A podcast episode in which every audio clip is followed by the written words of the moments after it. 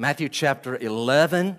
I'm going to limit um, the introductory uh, because this, what, fifth message I think we've had in this chapter. I'm not going to try to go back to the John the Baptist section. We've kind of re-hit that two or three times in our introductions.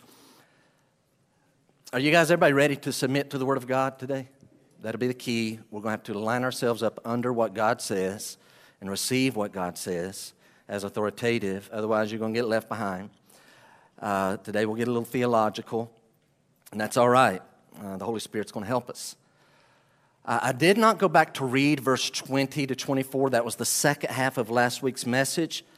But if you have your Bible open, which is always recommended here, even though you'll see the text on the screen at the beginning of the message, you're not going to see it throughout. So it's best to have your own copy. Notice verse 20. We will go back and read that. So if you look at that with your eyes, the Bible says about Jesus, then he began to denounce the cities where most of his mighty works had been done, he denounced them, it says, because they did not repent. And if you were here last week or have gone back and listened to last week's message, you know what was said, and there's judgment in that, and there's a judgment day coming, and, and there's going to be Hades, as mentioned in this text, and there are degrees. Uh, hell is horrible, it's eternal, um, it, it's, it's permanent, it's real but there are levels of the punishment in there, and he talks about really those who are going to have the worst level of punishment are those who have had the most exposure to truth, spiritual truth. So, without going into all of that, did you catch what Jesus just said? He denounces three cities. I'm not going to read that. Their names are Chorazin, Bethsaida, and Capernaum. Now, watch. He denounces three cities because this is where most of his mighty works were done. Apparently, all the other places where he did miracles, add them all up, and then what he does in these three cities, which are very close to each other within a day's walk, there were more in those three cities than all the other places combined. So here's the key, especially those of you that were here last week.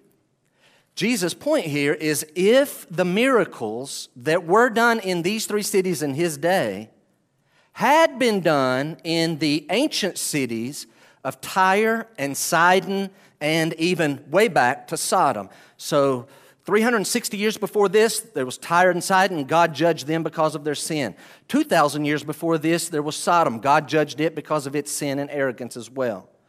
Now he's talking in his day to three cities that had the majority of his miracles. Now remember, he's going to say, if the miracles done in you had been done in these three cities, they would have remained. They would have repented. He's rebuking and denouncing them because they did not repent. So let's put that together again. I'm getting ready to read verse 25 in just a moment. Think with me. I don't know if this hit you guys last week, it hit me last week. So, Lord, when Jesus says something, that is a fact. That's the way it is. Here's what he says If the miracles that were done here, they were done there, had been done here, they would have repented. But they weren't done there. And thus they didn't repent. And they received judgment. They were done here, but they still didn't repent and they received judgment. Had they been done, I can do this over and over. Had they been done here, all right, if you had a private conversation, not getting out of bounds and not being disrespectful, but if you had a private conversation with the Lord based off what He just said, wouldn't you want to say, so you're saying this is a fact, they're done here, they don't repent. If they would have been done here, they would have repented. Then why? Don't say it out loud. Did you think that already? I thought that. Well, Lord, I mean, if that's really the case, then why, Anyway, I don't want to say it. Now look at verse 25. Here's our text. At that time, having just said this about these three cities that do not repent, that had this exposure to miracles, at that time, Jesus declared. Verse 25 and 26 are going to be a prayer, and apparently he's saying this prayer out loud. It's personal between him and the Father, you'll see that but it's spoken out loud. At that time, Jesus declared, I thank you, Father. We're already starting to get some doctrine. Jesus, this man from Nazareth, prays a prayer and says, I thank you, Father, don't, don't, go, don't go ahead in the verse, stay where we're at. I thank you, Father. Well, who's he calling his Father? Who's he talking about? Lord, Lord of heaven and earth. What is he doing? He's calling the Lord of heaven and earth his Father. At that time, Jesus declared, I thank you, Father, Lord of heaven and earth, that you have hidden these things from the wise and understanding. I thank you, I thank you that you have hidden these things from the wise and understanding, and that's not all he's thanking him for, and revealed them to little children. I thank you that you have hidden these things, having just rebuked these cities that had the miracles but didn't respond to them how we think they should have. I, why didn't they repent? I thank you, Father, that you have hidden these things from the wise and understanding and revealed them to little children. Well, why would God? Verse 26 Yes, Father, for such was your gracious will. And now, having stopped the prayer, Jesus goes into a declaration first, some commentary, and then you'll see an invitation. Verse 27 All things have been handed over to me by my Father. Back to verse 25. I thank you, Father, you, Father, Lord of heaven and earth. Verse 27. All things have been handed over to me by my Father. And let the Bible say what it says here. No one knows the Son except the Father. And no one knows the Father except the Son. And anyone to whom the Son chooses to reveal him. Oh boy, here we go. like, ah! But then, verse 28, having just said that, Jesus says, Come to me, all. Like, if you're thinking, you're already having problems. Now, if you're not thinking, you're already wondering about where you're going to eat lunch. You're checked out. I feel for you. But if you're paying attention, Jesus says, Come to me, having just said, no one knows the Son but the Father, and no one knows the Father but the Son, and anyone to whom the Son wills to reveal him. Come to me, all who labor and are heavy laden, and I will give you rest. Take my yoke upon you and learn from me, for I am gentle, the idea of meek. I have all this power, but I don't just bowl you over with it, I use it for your benefit. If you'll come to me, and rest in me. And then, after having done those two things, take my yoke upon you, and you'll learn from me. You'll learn that I am gentle and lowly in heart, and you will find rest for your souls. For my yoke is easy. The idea there literally means my yoke is well fitting. It literally it is tailor made to fit you. For my yoke is easy and my burden is light. Your burden's not light. The burden you've been carrying is not light. My burden is light. Would you notice two things with me? We could have made three and separated verse 27 from the two previous. We'll do them all as kind of one idea, and this, we'll spend more time in the first three verses because they are so large. And, and we're not going to hit every word. I'll go ahead and tell you. I'm going to go ahead and tell you we're not going to hit all the words. There's just too much. And I was going to split it, and I'm like, Jeff, if you keep splitting stuff, we will never get out of Matthew. Uh, I, will, I will resign in Matthew, and I don't want to do that. Lord willing. Notice two things. Number one, undeniable and praiseworthy mysteries of God. Undeniable and praiseworthy mysteries of God.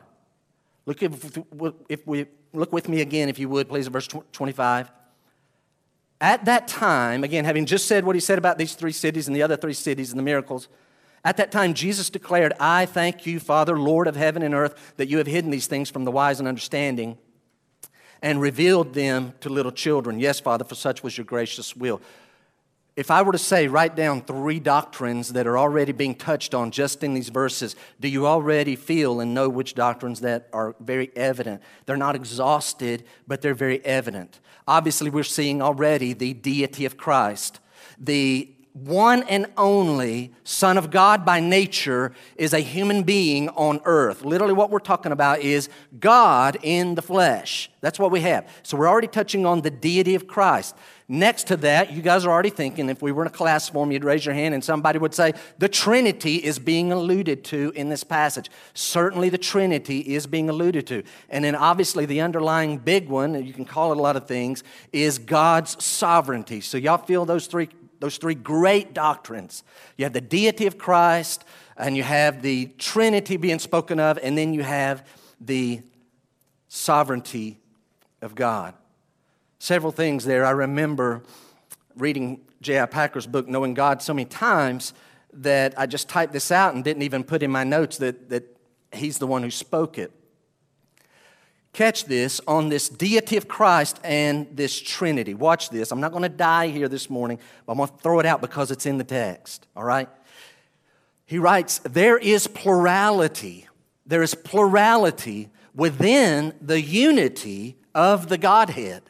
In other words, there is plurality. There's multiple persons. We just sang a song a while ago Father, Son, Spirit, three in one. Not three as one, three in one. Just as you guys have a body, a soul, and a spirit, what we're going to say here is there is one God. There's only one God. There's only one you, but you have a body, soul, and spirit. Though there's only one God, there is still distinction within the Trinity. Jesus is not saying, I thank me that I have hidden these things and that I have revealed these. He's not thanking himself, he's talking to the Father. So there's an allusion to the Trinity and there's an allusion to the deity of Christ. He's putting himself in that level with the Father. And in verse 27 is he says, I have control of everything. And then he calls Father Lord. Now, guys, this is extremely important. Jesus calls his Father the Lord of heaven and the Lord of earth. We do the same thing. I do that, you do that, we'll pray that. My question this morning is Do we know what the word Lord, as it's being applied in this text? I know there's different intensities of the use of the word Lord, but do we really understand what this word Lord, this usage of Jesus is doing? And furthermore, do we really believe that He is Lord? You say, Well, what does Lord mean? What does it mean in your mind? When the Bible says, when Jesus says, Lord of heaven and earth, as he's talking to the Heavenly Father, what does that mean to you? Lord, guys, in this text means, ab- this is important, absolute master, absolute master, absolute ruler, meaning no one is above, no one can challenge, no one can question. He doesn't have to answer or account to anyone. It means this He has all authority to do anything He pleases. And I say that, and all of God's people are in here saying, Yes, I believe that. That's true. And then we go back and read verse 25 and 27, and we start struggling with his lordship. And that brings us to the idea of the sovereignty of God. Again, if I had time, you guys would respond. God has revealed himself to all of mankind all around the world in at least two ways. Y'all know what those are, right? Creation speaks of God, and we're born with a conscience. So God has revealed himself to all. But then we look at verse number 25, and Jesus says that the Father has concealed, the Father has hidden certain pieces of information. What are those things? It is, it is too many things for me to preach or to list, but if I don't go even outside of just the context of this, here's some things that I learned that the Father, according to verse 25, I thank you, Father, Lord of heaven and earth, that you have hidden these things from these people, and you've revealed them to these people. And so, what are these things? I know, number one, that the significance of Jesus' miracles have been hidden from some people. The miracles weren't done in this group, they received judgment. They were done in this group, they don't repent, they receive judgment, and Jesus is giving us a clue. The significant, oh, we enjoy the healings, we enjoy the miracles, it's awesome, it's great to see, it's super impressive, but they never understood the real significance of what it said about this man, which takes us to this.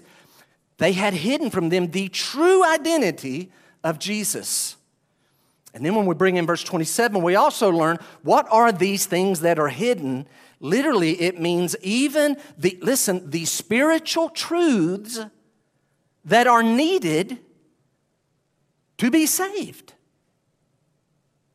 And Jesus is acknowledging, some translations say, Praise you, Father. Here the ESV says, I thank you. It is such a strong acknowledgement, it is praise and thanksgiving that He's restricted and hidden this knowledge from some people. Again, knowledge, the significance of his miracles, the, the, the, true identity of his person, and even these things that are needed to be saved. And we look at that and we go, what does this mean? Why would this happen? Today's message, by the way, is not going to delve into the why. If you want to know the why, go back and look at our Roman series. Um, we spent some time there. You say, I ain't got time to do that. I want to do my own thing. All right, honestly, I want to challenge you. You say, This, this is going to bug me. I, I, want, I want to actually go after this. Why does this? Why does God do this?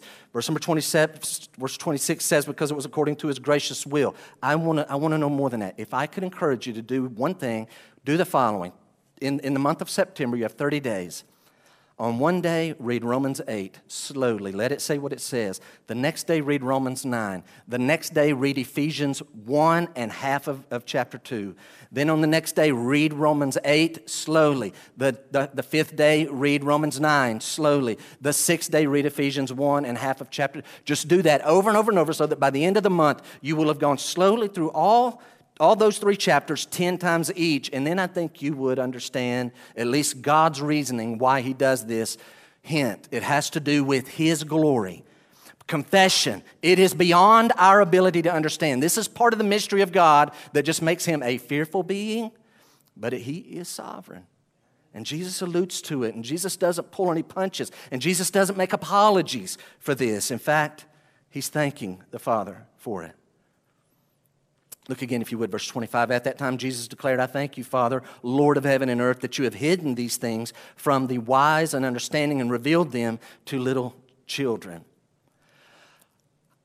I'm going to give you a couple of notes. It's actually one note, and then I'm going to spend just a moment talking about it, okay? I believe that as we're looking at verse 25, even if not explicitly in the text, implicitly in the text and carried out in the New Testament, I know we're kind of using unusual language this morning, but I'm praying that you will try your best to pay attention, that the Holy Spirit will do what only He can do. I don't have the ability to teach this this morning, but I think there are at play at least two dynamics, and if you would write these down, here are the two dynamics that are at play, again, either explicitly or implicitly within the text. And here it goes there is a refusal to know God by some. But equally with that, there is also the difficulty, and I could say the inability, the difficulty. I could even have used a stronger word, and I might regret that I didn't the impossibility of knowing God by all. I need to say that again. Because I know you're writing it, but even as you're writing, you go back home, think about this. In verse 25, there is in this text a, an acknowledgement, an allusion to the refusal to know God, a refusal to know God by some, but then there's this inability to know God, this difficulty to know God by all people. What does that have to do? I read a few people about this text this week, and one was uh, MacArthur, and he kind of summed up, I think, maybe best for what a few took a stance. Is everybody ready? He offers the following. You see verse 25? Lord of heaven and earth, I thank you that you have hidden these things from the wise and understanding, from the wise and the understanding. You've hidden these things from the wise and the understanding, or the wise and the intelligent. MacArthur writes the following. I'm going to give it and then I'm going to break it down into its three parts. Catch this. He writes, The wise and intelligent sarcastically refers to those who are intelligent in their own eyes and who rely on human wisdom and disregard God's. Say that again.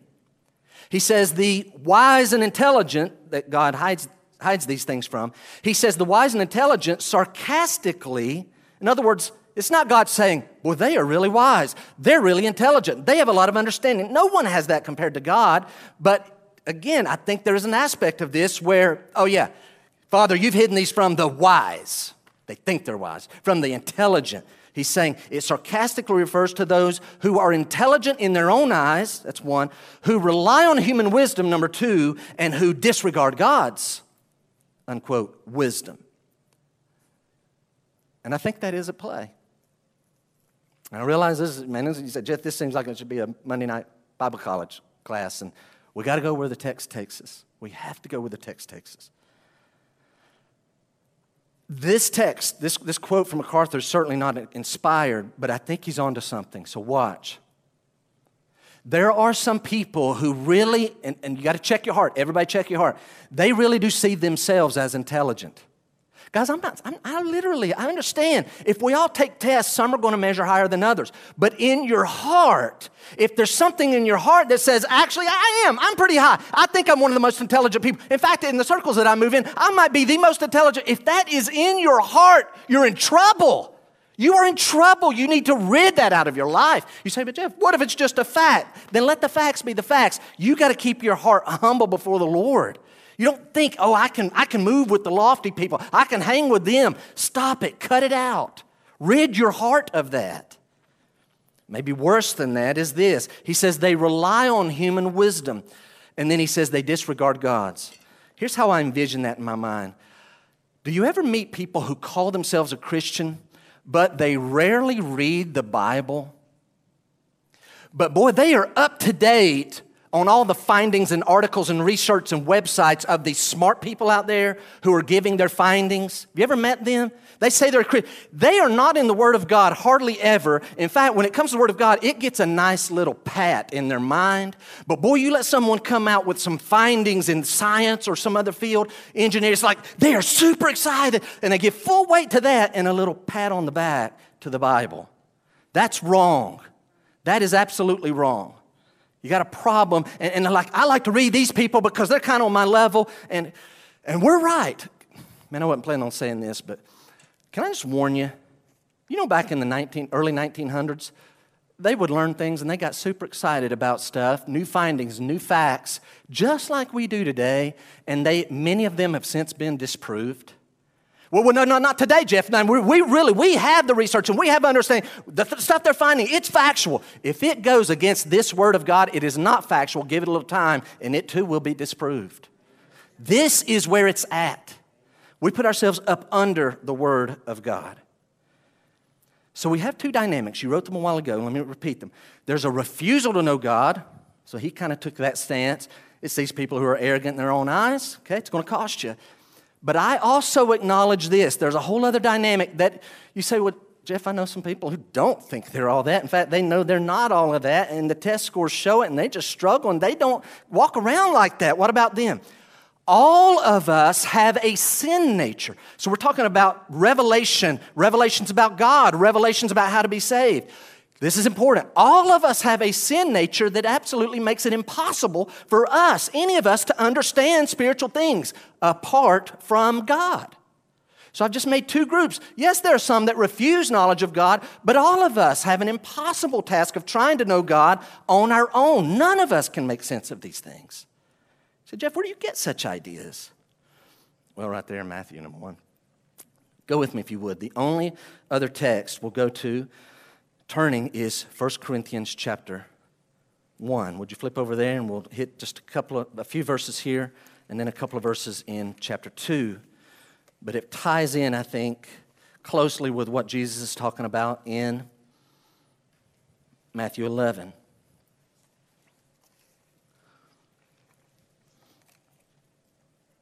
Yes, some refuse to know God, but all have difficulty and an inability and even impossibility of knowing God apart from Him helping us. Ephesians chapter 2, verses 1 through 3 talk about how our, we are born in sin and our spirits were dead. We were dead in our trespasses and sin. Look quickly, 1 Corinthians chapter 1. Look at verse 21. I'm going to skip around a little bit. You'll have to go back and read it and see did that guy even read it in the right context. Verse 21. For since in the wisdom of God, he has it. For since in the wisdom of God, the world, that's mankind, did not know God through wisdom. Since in the wisdom of God and his eternal counsels, in the way God wanted to do things, he's Lord of heaven and earth. The world, he made a rule, the world did not know God through wisdom. That's not the way to find God.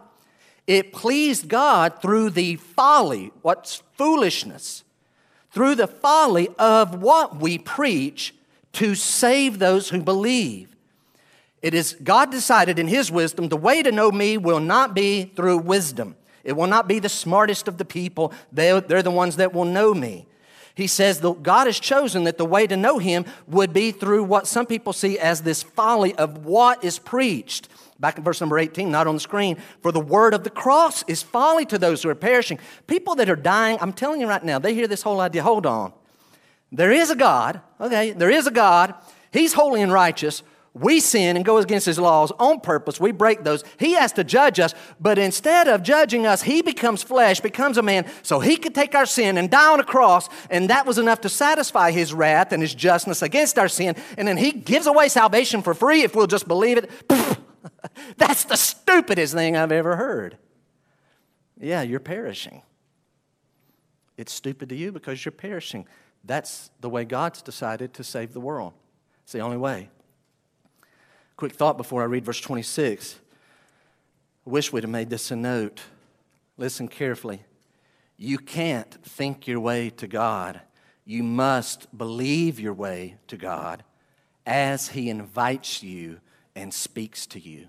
You can't think your way to God. You must believe your way to God.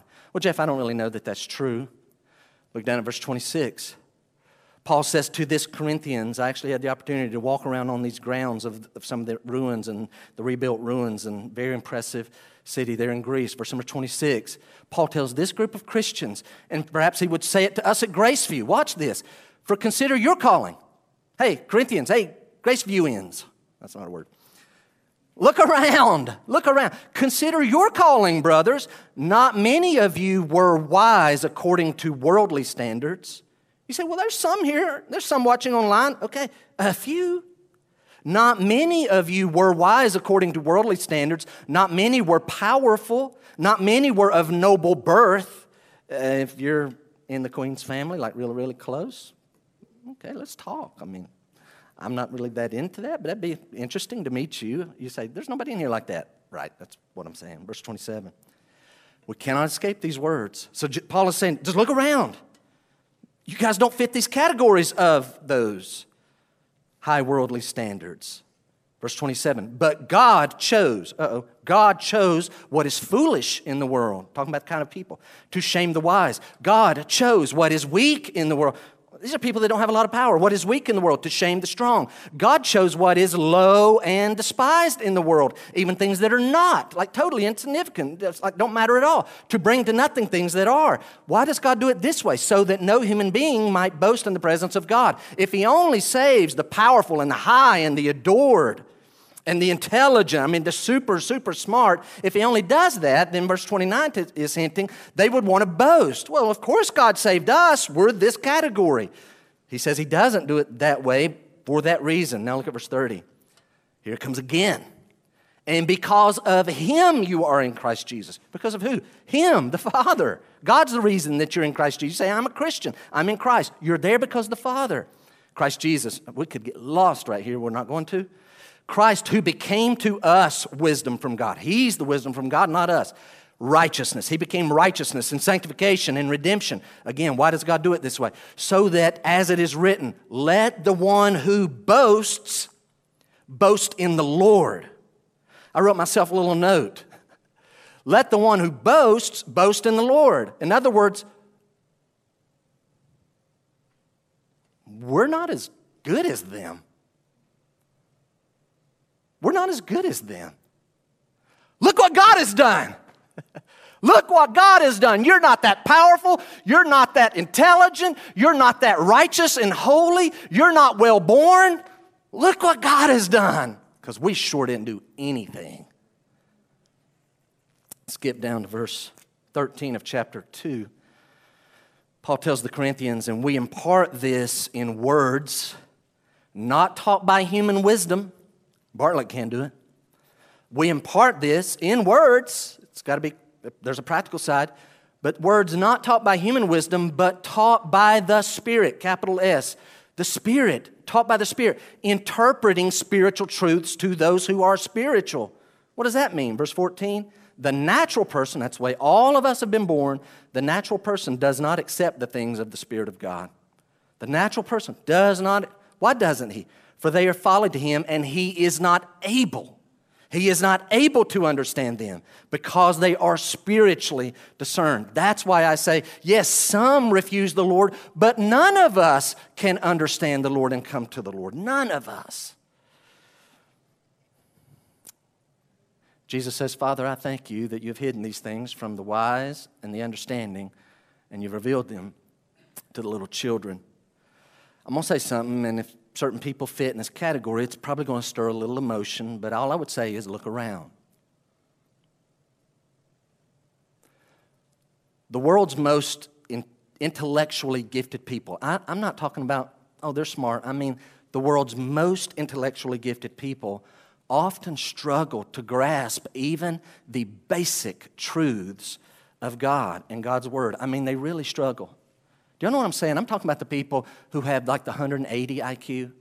I'm talking about they just like off the charts, 180, 185. I mean, the, the, the, the ladies that can just knock it out of the park, right? And these are frankly, some of the people that we're looking to to find some cures to this pandemic. Like, hey, Oxford, come through for us. We need you. Hey, over to the smart places, wherever our colleges are, various places around the world, around the country, we, we need you. And these, and these people just have brilliant minds compared to each other, not compared to God. But boy, they will really struggle to get. You say, Jeff, what do you mean basic truths? Like literally? Here's, how, here's, here's the arc of most, many of them's life. They come into the world and they believe there's a God, and then uh, no longer believe there's a God. And then every now and then, by the end of their life, they'll arc back up and everybody gets all excited. Did you hear so and so? Right before they died, they said they really kind of think there's a pretty good chance there really is a God. And we're like, glad you finally made it to the party, man. That's how you spent your life. They struggle with just the easiest, most basic things. It's really, really hard. Guys, I'm talking about people, science, natural. I mean, I'm not talking about if you work in the science field. I'm talking about the people who make the standards and write the books and the articles. I mean, the ones who, you understand, there are people who the things of science just come to them easily. Mathematics, engineering. You see a field, they see a structure that has never been built and all kinds of systems in that thing. I mean, it just flows through their mind.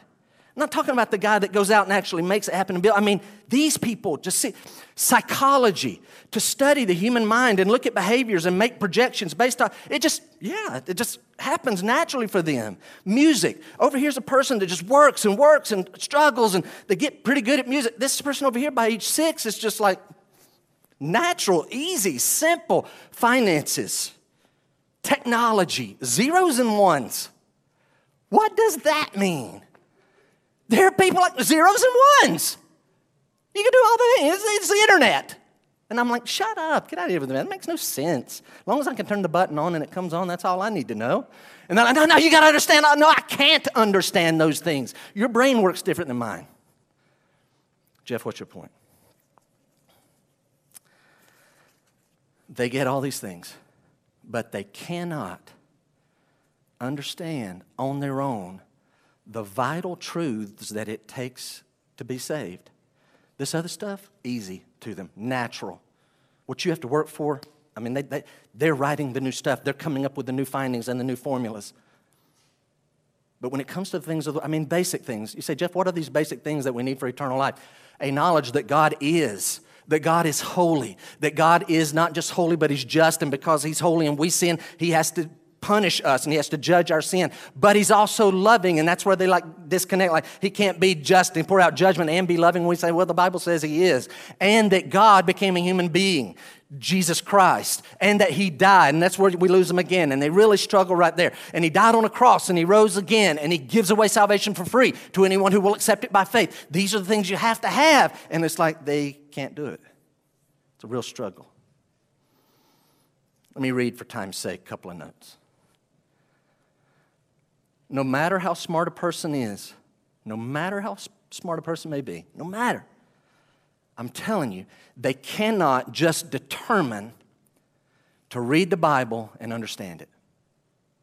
I mean, the smartest person in the world cannot say, you know what? I'm going to take 2021, I'm going to lay my other stuff aside, I'm going to read this book and I'm going to understand it and I'm going to get it and I'm going to be an expert at theology. Okay, listen. They can read this book and they can learn a lot of facts and they can even find some truths and go read some other theologians and smart people and learn the language and even be able to start debating. See, I mastered it in one year. I'm a theologian now because they can just devour the books.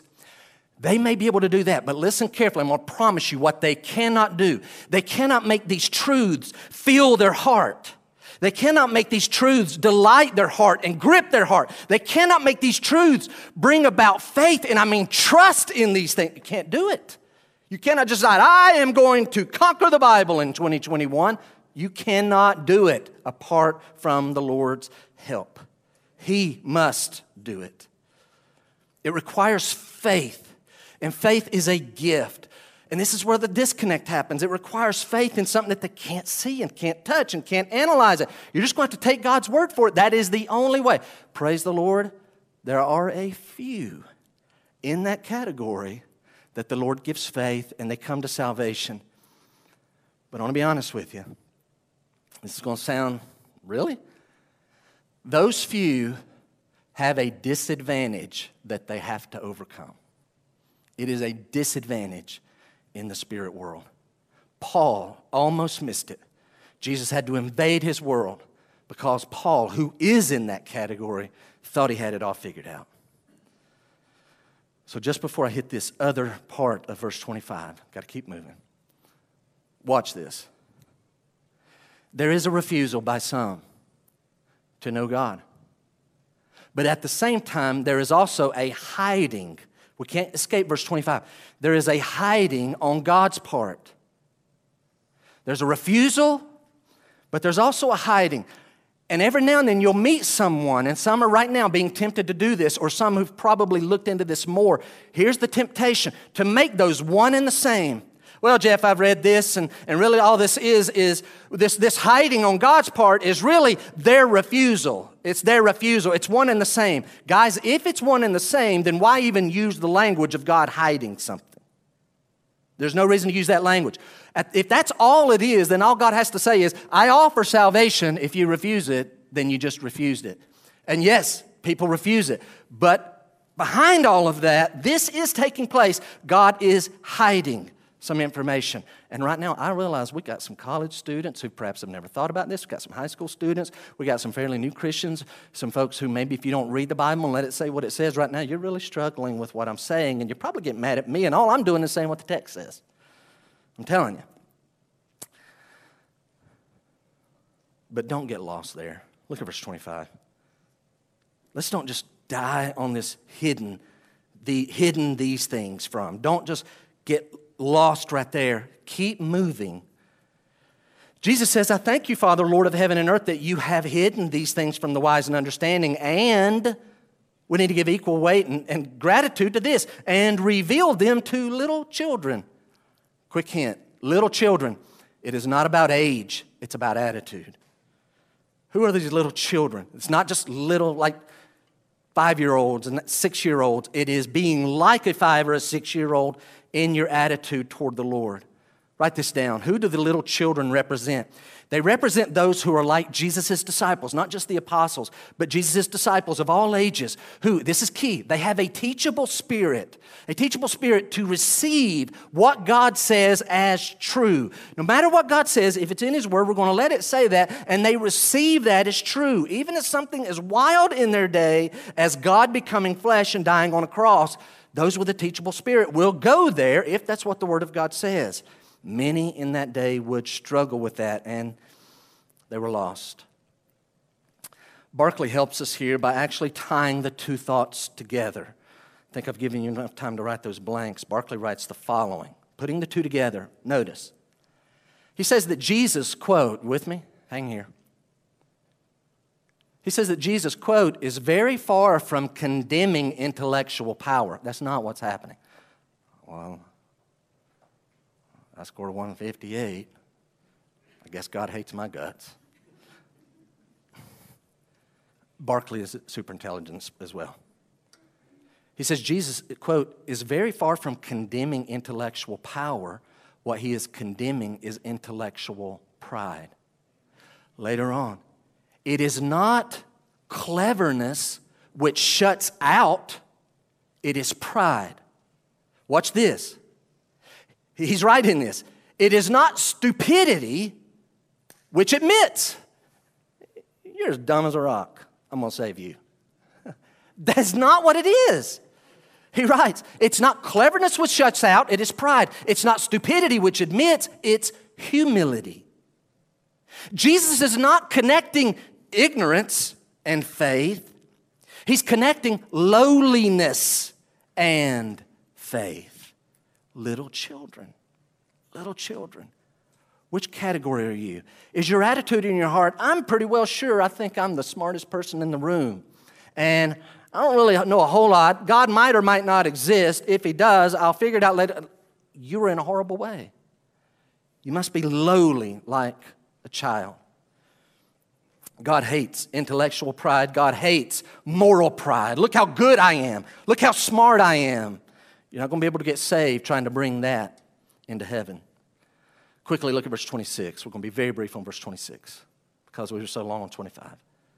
We were the longest on 25 than any of the other verses, obviously. Verse 26 Yes, Father, for such was your gracious will. What if you read that 10 times? What word seems odd? I praise you. I thank you, Father, that you've hidden these things from the wise and understanding and revealed them to little children. Thank you that you've hidden them from them and you've revealed it to them. Yes, Father, for such was your gracious will. Which word seems odd? Anybody offer? Gracious. Did y'all read that? And if you're thinking with me, you're probably thinking, now hold on, how can that be gracious if God is withholding? God is hiding spiritual perception from some and He's giving it to others. How is that gracious? Let me give you a quick answer to that with a warning. You're not going to like the answer. Say, Jeff, how is that gracious? If you're taking notes, write this down. God's will is gracious because he, this is important, he only owes any of us justice. He only owes any of us justice. He only owes justice. Justice, which equals judgment for all. Watch. Some have some things hidden, and others had some things revealed. That don't seem gracious.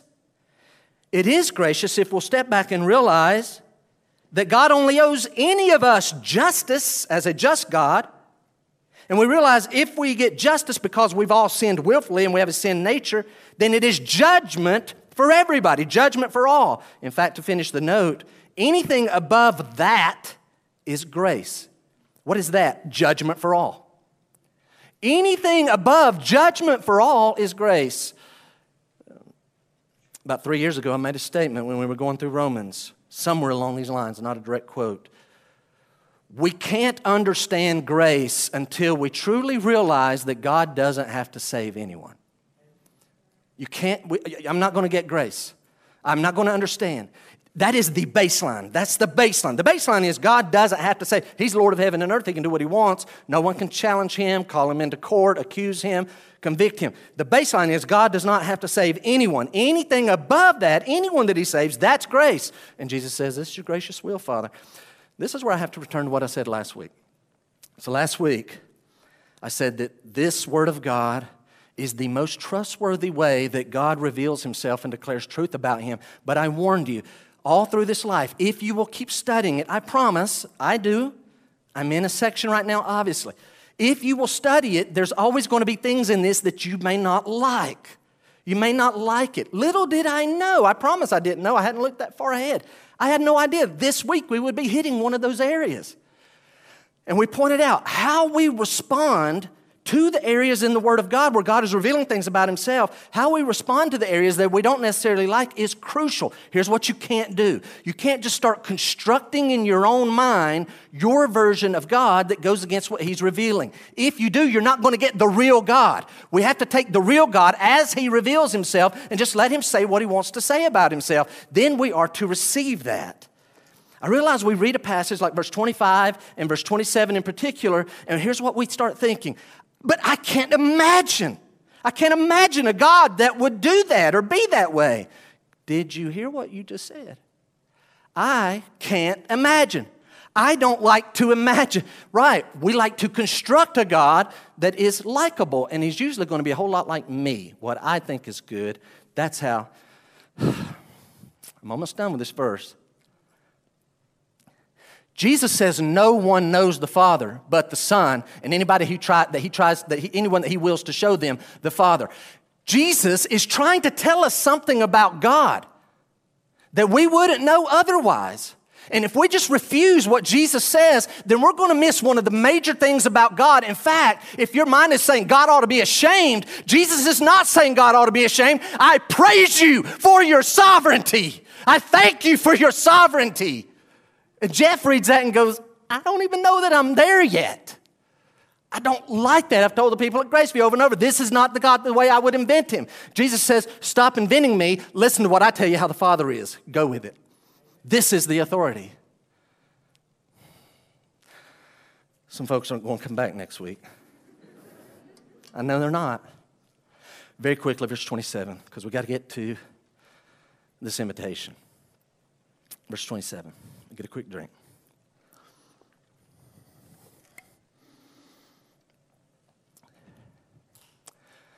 In verse 27, Jesus boldly proclaims three things.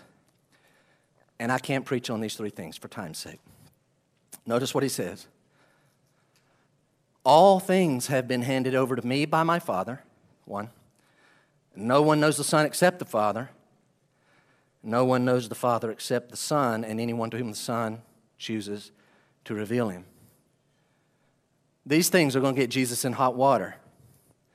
He's going to go around, having just called the Father Lord of heaven and earth. Now Jesus says that He, catch this, Jesus, this man says that He controls all things, not because He stole it from the Father or snuck up when the Father wasn't looking and took control of heaven and earth, not because He had a battle with the Father, or, watch, not because I'm going to go run things how I want in heaven and earth and see how long the Father doesn't notice it till eventually He reins me back in and scolds me. No, the Father has entrusted it and literally given all things over to Him. And then the second thing he says, he and the Father have an exclusive relationship, an exclusive, eternal relationship. The third thing he says, that only those who he wills to show the Father, they're the only ones who are going to know the Father real quick, in your mind, if only in your mind, look at verse 27 again. Jesus says, All things have been handed over to me by my Father, and no one, if you were to put a word, what do you think Jesus is saying there? And no one blank knows the Son except the Father, and no one blank knows the Father. Literally, what the text is saying here, Jesus is saying, No one really knows the Son except the Father. No one really knows the Father except the Son. And anyone to whom the Son wills and chooses for them to know the Father. Why is that? Watch. Because only infinite can truly know infinite. And we're not infinite. When we get to heaven, if you're a Christian, you will know a whole lot more now. In a billion, what we call years, though they'll be gone, a billion years from now, you'll know more than you know when you first get to heaven. But you're never going to know God like Christ knows the Father and know Jesus how the Father knows Christ. Why? Because infinite can only know infinite truly. We're not in that category. But Jesus says, anyone that I will. So, what are you, what are you saying, Jesus?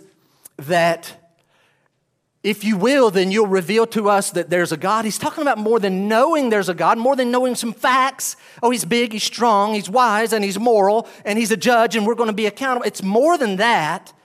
It's no one has a relationship with the Father except through the Son. Guys, let me give you a hint. That's salvation.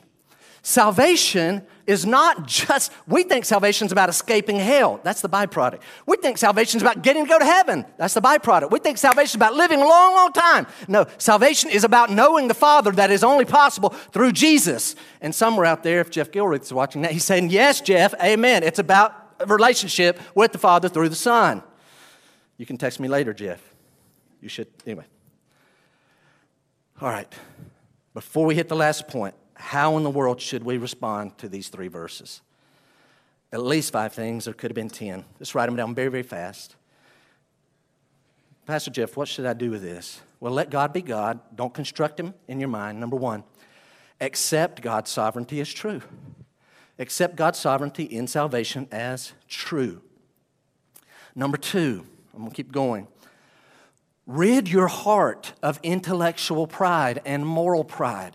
Check your heart, ladies and gentlemen. Rid it of moral pride. I'm better than these people. Or intellectual. I'm smart. Stop thinking of that. You say, How will I know if I have ridden my heart of intellectual pride? Here's a clue. When the Word of God is allowed to override your views on things, then you're ridding your heart of intellectual pride.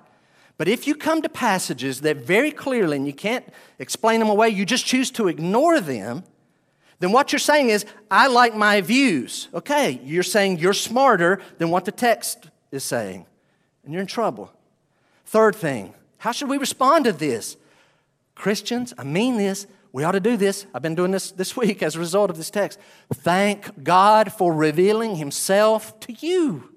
That's the natural thing. Lord, thank you for letting me be born where I was and with the Bible and hearing the gospel preached, and that your Holy Spirit convinced me on the inside and interpreted these things, and that you gave me faith in the Lord Jesus Christ, that you used your word and the Holy Spirit to turn the light on Jesus.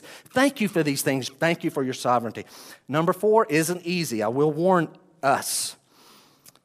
How should we respond? Go ahead and praise the Lord for his sovereignty. Jesus did. Just praise Him for His sovereignty, even if it's by faith. But Jeff, I don't really like, okay, praise Him for who He is, even if by faith. And the obvious fifth one is still this tell the gospel to the lost. You say, hold on, Jeff, 25 and 27, if that means what it says, then why do we need to tell the gospel to the lost people? Because God still reveals truth to lost people. You got saved, someone told you, go share the gospel. Don't ever read these texts and say, well, then don't need to share the gospel. No, this is fuel because He does reveal things to those who are like little children. I mean, yes, not everybody's going to listen. Some will refuse. Some it just can't connect it. That's in the Lord's hand. You just be faithful, and He will give some people faith, and they'll get saved through our witness very quickly. Number two this morning is verses 28 to 30. There is this rest for the weary in Christ. Rest for the weary in Christ. There, we got out of that. And if you don't hate me after that, and you can find it in yourself to keep coming back, we'd love that. But we don't apologize for what the Bible says. Now, verse 28 Come to me, all who labor and are heavy laden, I'll give you rest. I want to give you a hint. I can't say this 100%. That's why my note, I forget how I worded it, I used the word usual. What do you find here? Do you see it? As usual in Scripture, when you find a strong statement about God's sovereignty in salvation, God's control, you have to believe if you're going to go to heaven. You must believe, or you will not go to heaven. Underneath that is God is doing something. Even when I don't see it, you're working. Even when I don't feel it, you're working. God is always working. You must believe. But even when we have a, such a strong statement, and it's all through the scripture, strong statement about the sovereignty of God in salvation, I'm telling you, just like in this text, I would say always, but I can't, I can't say I've studied all of them, so I'll use this word. Almost always you will find that text closely connected to a universal call for all to come and put their faith and trust in Christ. Did you catch that? It's a universal. Verse 25 says what it says, verse 27 says what it says, and then Jesus says that He is the only way to have a relationship with the Father. So come. Who? All who labor and are heavy laden. All come. Well, what if I'm not? Just come. Don't worry about if you are or you're not or whatever. Do you hear the call? So come.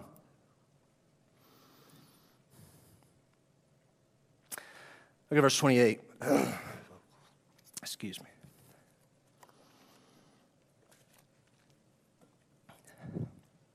Verse number 28. Every now and then, I strip a gear in the.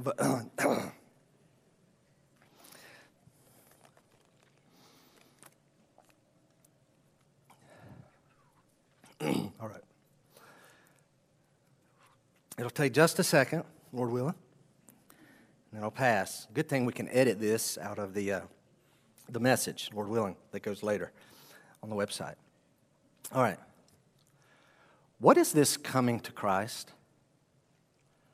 What is this coming to Christ? If you're a Christian and you've heard this taught and preached a certain way, you may be thinking, okay, good, we endured that.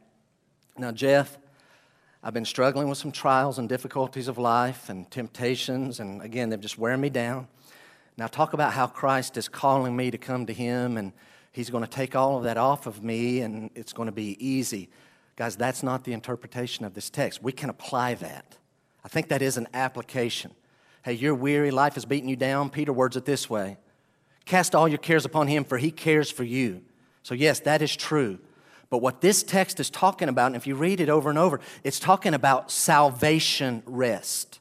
Salvation rest. Let's look at the clues. Verse number 28 Come to me, come to me, all who labor and are heavy laden, and I will give you rest. After that, he says, Take my yoke upon you and learn from me, for I am gentle and lowly in heart, and you will find rest. So, in my Bible, I just put like one, two, three, four, five steps here. But let's talk first of all about this number one. Number two, come to me, all who labor and are heavy laden, I'll give you rest. If I paused and I pointed to you and I said, What do you think is this heavy laden burden? What is it? Okay, Jeff, if it's not the trials of life for Christians, what is this heavy burden? That people, that Jesus is saying, Come to me and I'll remove, I'll take that heavy burden and you'll be able to rest. Can I propose to you the heavy burden is sin and the guilt and the weight of sin. And it's tied also to the labor.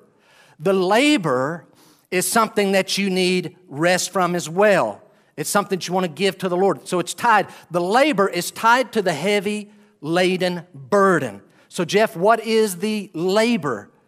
The labor is the effort that people give who are feeling the weight and the burden of sin. It's the effort they give in their life to try to get rid of that sin and its guilt and its penalty, but they do it in their own power. This is key. Jesus says, Come to me and rest. Are you heavy laden under sin and its weight and its penalty? And you've been over here laboring and working to try to get out from under that weight and guilt of sin? Then come and bring it to me, and I'll take that off of you and I'll give you rest in its place. Guys, it's about salvation, rest for the soul, rest for your souls at the end of verse number 29. Can I say something real quick? This, this invitation is not for everybody. This invitation is only for people who feel the weight of their sin and feel the guilt and the fear of the judgment and the penalty for their sin. This invitation is only for those who, because of that, have put systems in their life of trying to work and earn some forgiveness from God and appease God or the gods because they know they're sinful. If you have never felt the burden and the weight of your sin, then you're never going to feel the urgency to come to Christ and you will not come to Christ. His invitation is Are you tired of trying to earn your way to heaven, but you're still feeling the burden and the, the guilt and the weight of sin? Come to me. I'll give you rest. Who can come? All who are heavy laden and labor. In Jesus' day, Who's he talking to? He's talking to Jews. Follow this. I'm going to put Jews of that day in two categories. There were some who thought they have a relationship with God because they're born Jewish. Hey, I have Abraham's blood in me, I'm on my way to heaven no matter what. Well, we know what Jesus and John the Baptist had to say to them. That will not be enough. Here, he, this is important. He's talking about a group of Jews who, in his day, if you were to ask them, and I asked a couple just the other day, the other night in my office, they're here this morning, they'll, they'll remember this. I ask what we've been trained to ask. Ask people, what do you think it takes to have a relationship with God? If you would have asked Jews in Jesus' day, so what do you think it takes to have a relationship with God? Some would say, I'm born Jewish, I'm good. Others would say, wow, you've got to live up to the demands of the Old Testament. You got to live up to the, the demands of the 613 commandments. And all of our teachers and rabbis and the elders all through the years, they put all their additions onto it. And if we want a relationship with God, we have to live up to that. You say, Jeff, like what? What is Christ offering rest from? It'd be a hundred more things than this. But guys, we're not Jewish, and so we won't appreciate this list. Christ is saying, Come to me, and I'll give you rest from the impossible demands of the dietary laws. Uh, you can't eat that. You can't eat that. You can't eat that at this time, prepared this way, cooked that way. No, you didn't prepare it right. Now you can't eat it. And they constantly live under this hand washings, not about cleanliness, about ceremonial hand washings in this way and that way and back this way before you do something. Counting your steps at Friday night, from Friday night sundown until Saturday night sundown, so that you don't break the Sabbath, and weighing things and planning what can I actually pick up tomorrow on Saturday. I got to get everything ready on Friday so that I don't do anything more than what the elders and the rabbis have told us, because if it weighs more than this, then we're breaking the Sabbath. And Jesus says, Come to me, and you won't have to try to do all those things to earn your way to heaven. Don't mix this, this burden. Don't mix your seeds when you're planting. Don't mix your fabrics when you're making clothes. Most of us are sinning according to the Old Testament. Very detailed tithes, tithes of herbs. This nine for me, one for the Lord. Tithes of the flock, tithes of grains, tithes of fruit, tithes of money. The firstborn in your family, in your house, offerings for them. The firstborn in the flock, firstborn in the herd, offerings for them, endless sacrifices. And guys, that's just the ceremonial law. I haven't even touched on all of the moral, the immoral actions, and all the immoral thoughts. And Jesus says, Are you tired of trying to earn your way to heaven? Then come to me and rest. What you're doing will never work.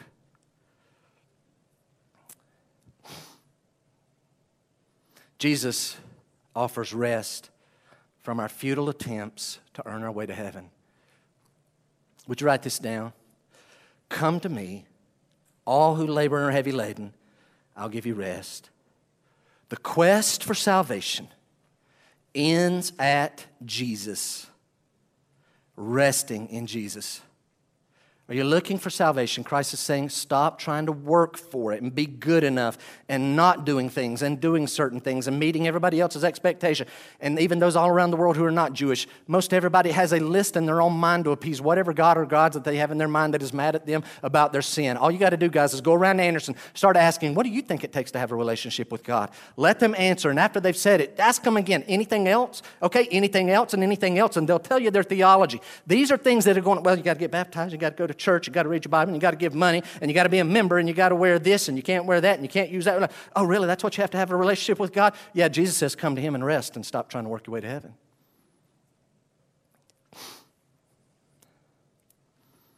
Rest.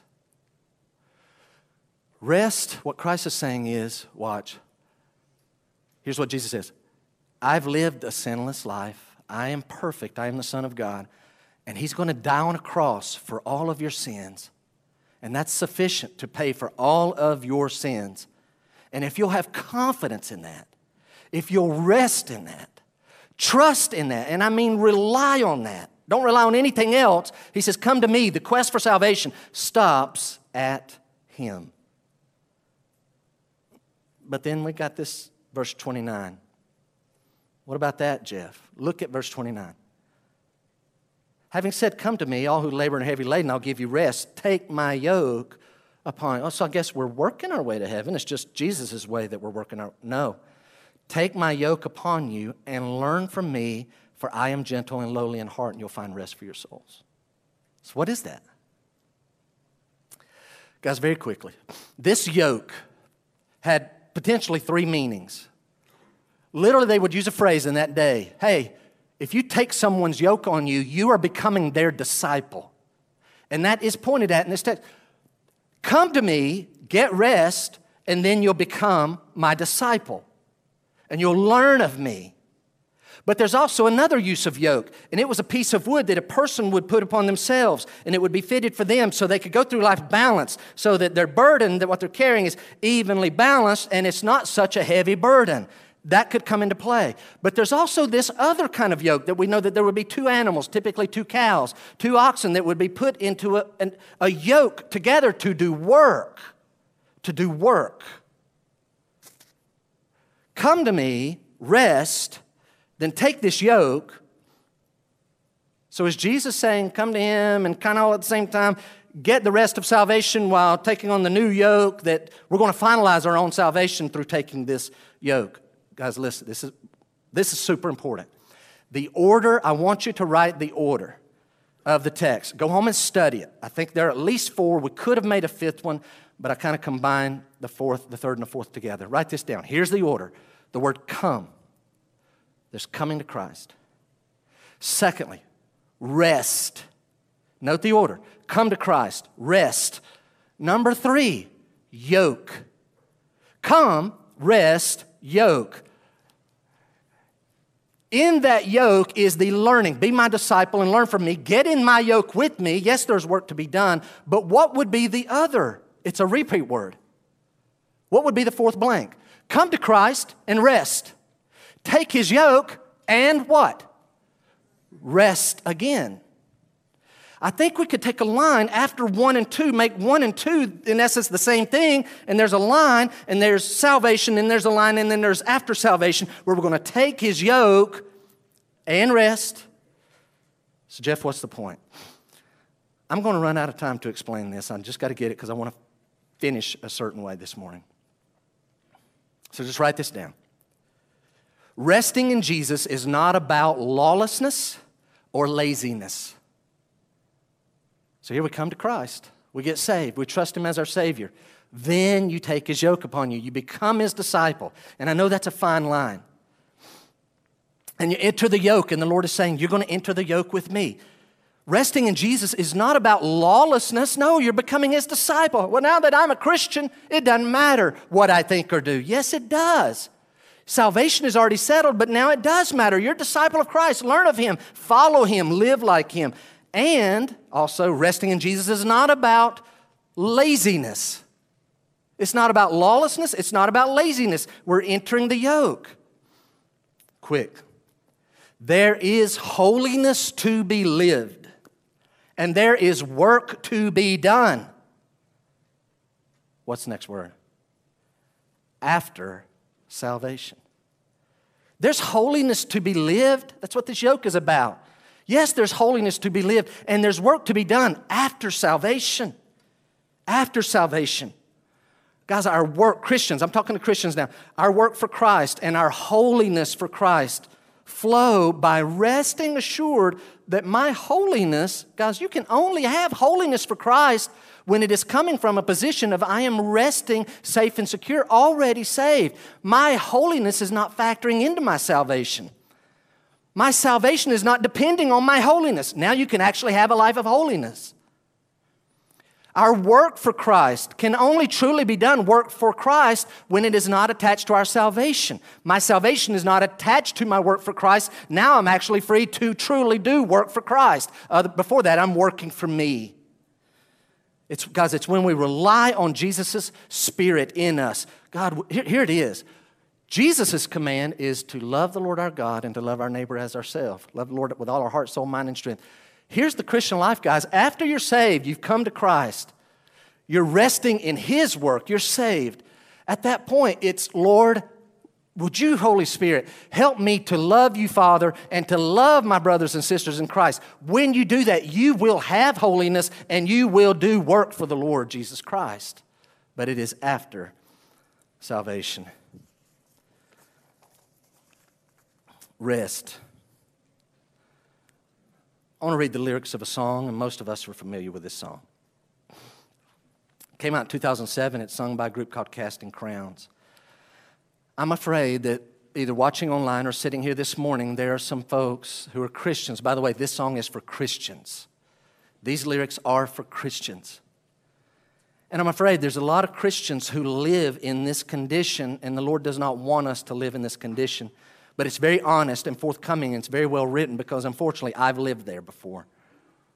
In fact, full disclosure, last Sunday morning, I was living in some of this just a week ago. The song is called East to West. Listen to the lyrics. This is for Christians. Here I am, Lord and I'm drowning in your sea of forgetfulness. Hey, what's in the sea of forgetfulness? What's in it? Our sin. This symbolic sea of forgetfulness is where God chooses. He doesn't think, He doesn't contemplate. He's unaware of what's been put in there. It is gone, but the author says, Here I am, Lord, and I'm drowning in your sea of forgetfulness. The chains of yesterday surround me. I yearn for peace and rest. I don't want to end up where you found me. It echoes in my mind, keeps me awake tonight. Key words here. I know you've cast my sin as far as the east is from the west. Notice it's not, the Lord didn't say, I put your sins as far as the north from the south. You go north far enough, you're going to start to be going south. They do meet, east and west never meet. The author says, I know you've cast my sin as far as the east is from the west, and I stand before you. I know I stand before you now as though I've never sinned. But today, I feel like I'm just one mistake away from you leaving me this way. Jesus, can you show me just how far the east is from the west? Because I can't bear to see, to see the man I've been rising up in me again. In the arms of your mercy, I find rest. You know just how far the east is from the west, from one scarred hand to the other. He confesses, I start the day the war begins, endless reminding of my sin. And time and time again, your truth is drowned out by the storm I'm in. Today, I feel like I'm just one mistake away from you leaving me this way. Jesus, can you show me just how far the east is from the west? Because I can't bear to see the man I've been rising up in me again. In the arms of your mercy, I find rest. You know just how far the east is from the west, from one scarred hand to the other. Note the key word here. I know you've washed me white, turned my darkness into light. I need your peace to get me through, to get me through this night. I can't live by what I feel, but by the truth that your word reveals. And I'm not holding on to you, you're holding on to me. You're holding on to me. Yet, Jesus, you know just how far the east is from the west. I don't have to see the man I've been rising up in me again. In the arms of your mercy, I find rest. You know just how far the east is from the west, from one scarred hand to the other. There's a Christian sitting here right now, and you're like, if you only knew what I did this past week, and I am so just guilt ridden. Have you talked to the Lord about it? I got to remind myself, I get that way. Lord, here it is. And I know I talked to you about this three days ago, and here I am again. Keep our relationship with God can never change. You never lose your salvation. But boy, our fellowship sure gets stuffy and stale and seems stagnant and totally cut off when sin comes. Well, then confess it. He's faithful and just to forgive us. I close with this. I close with this. That was for Christians, and now I go back to this. Gee, listen, what about somebody that's not a Christian? Then you must come to Christ. Stop trying to earn your way to heaven but listen, verse 25, verse 27, here's what it means. You online, you here this morning, you can only come to, you have to come to Christ. You have to hear him, you have to believe, but you can only come to him when he invites you. And when he calls you, you know he's calling you when you hear it personally. I read this years ago and I share it this morning, and then we'll close our eyes in just a moment. Gary Peterson writes the following. See if this gets the point across. But, Jeff, what about the sovereignty of God in it? He writes Back when the telegraph was the fastest means of long distance communication, there was a story, perhaps apocryphal, about a young man who applied for a job as a Morse code operator. This is a while back, right? Years ago. Answering an ad in the newspaper, he went to the address that was listed. When he arrived, he entered a large, noisy office. In the background, a telegraph clacked away. A sign on the receptionist's counter instructed job applicants fill out the form and wait until they were summoned to the inner office. The young man completed his form and sat down with seven other waiting applicants. After a few minutes, the young man stood up crossed the room to the door of the inner office and walked right in. Naturally, the other applicants perked up, wondering what was going on. Why had this man been so bold? They muttered among themselves. They hadn't heard any summons yet. They took more than a little satisfaction in assuming the young man who went into the office would be reprimanded for his presumption and disqualified for the job. But within a few minutes, the young man emerged from the inner office, escorted by the interviewer, who announced to the other applicants, Gentlemen, thank you very much for coming, but the job has been filled by this young man. The other applicants began grumbling to each other. And then one spoke up, saying, Hey, wait, wait, wait a minute. I don't understand. He was the last one to come in. We never even got a chance to be interviewed. Yeah, he got the job. That's not fair. The re- employer responded, I'm sorry, but all the time you've been sitting here, the telegraph has been ticking out the following message in Morse code. Quote,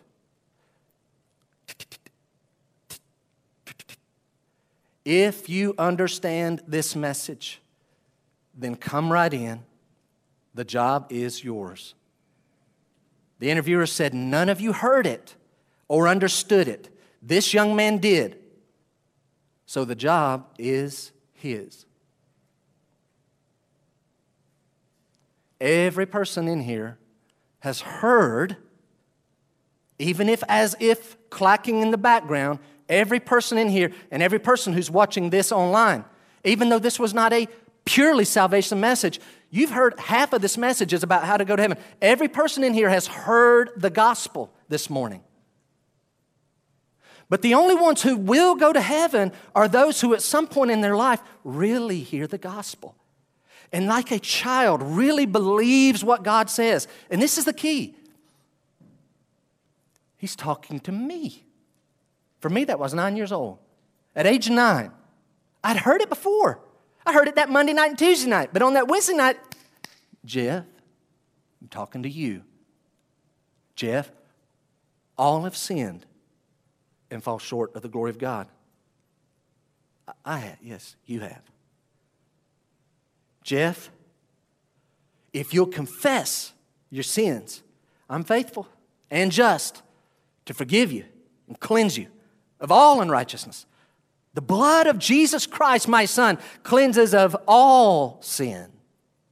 Jeff, I so love the world that I gave my only begotten Son, that if you will believe in Him, you will not perish, but you will have everlasting life. Jeff, if you will call on the name of the Lord, you will be saved. Have you ever heard that? Have you ever heard? Jeff, as many as receive my Son, to them I give the power and authority to become the sons of God. To them who believe on his name. Catch that word. Will you receive my salvation? Here's how it happens. Everybody hears it. God says, I'll give you salvation for free. You'll never have to work for it ever again. You will rest. I give it away. Will you take it? Have you ever had a time in your life where your soul and spirit, not your hands, your soul and spirit says, I take it right now, Lord? I confess my sins. I hear you are talking to me today. Heads bowed, eyes closed. Is anybody online? Is anybody in this building right now this morning? Hey, we can, we can dive in and get angry and bitter and upset and emotional about what verse 25 and verse 27 teach. Guys, somebody needs to focus on verse 28. Jesus says, Come unto me, all who labor and are heavy laden. Are you tired of trying to work your way to heaven? You're never going to be good enough. Just let the quest for salvation stop at resting in Jesus. If even one person this morning, you say, Do I need to come up and shake your hand and talk to you? Nope. Right now, like right now, you heard, I just quoted several verses in a little different format, in a personal tone to you, and how it was to me. God says He loved the world and He gave His Son and He died on a cross so that if you will believe in Him, if you'll trust His death in your place. Guys, listen, God promises. He promises. He's put Himself out there. I'll save you. Jesus says, I'll save you. I'm good enough. My death was enough. Will you let me give you salvation? But you have to take Him as Lord. Call on the Lord in your soul and spirit. It's not about your vocal cords. Are you like a child? Do it right now. I don't even have to tell you specific. Ultimately, confess your sins to God. Don't talk to me. Just talk to God. Lord, acknowledge your sin to Him. And if you've heard Him call you today, then let Him know, Lord, I'll take Jesus as my Savior and I take your salvation. And I give you my life and I receive you as my Lord. Why don't you do that on your own right now?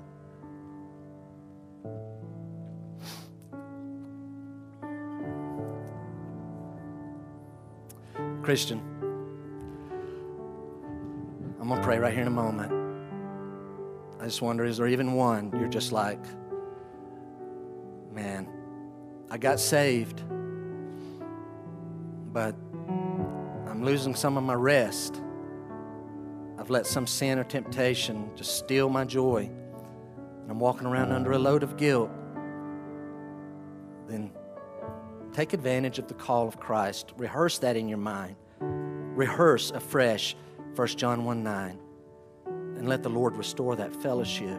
Christians, accept the sovereignty of God.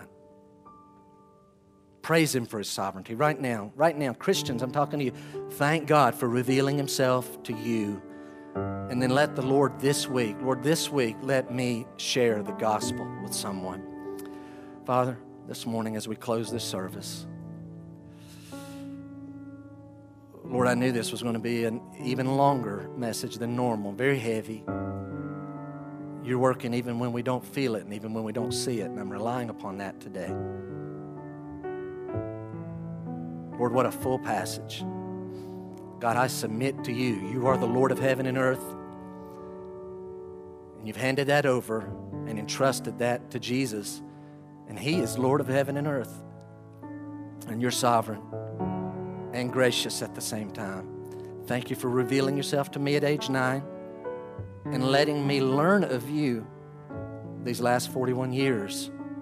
Lord, I pray that you'll bring holiness in your work, not to help me be saved, but Lord, flowing from that salvation.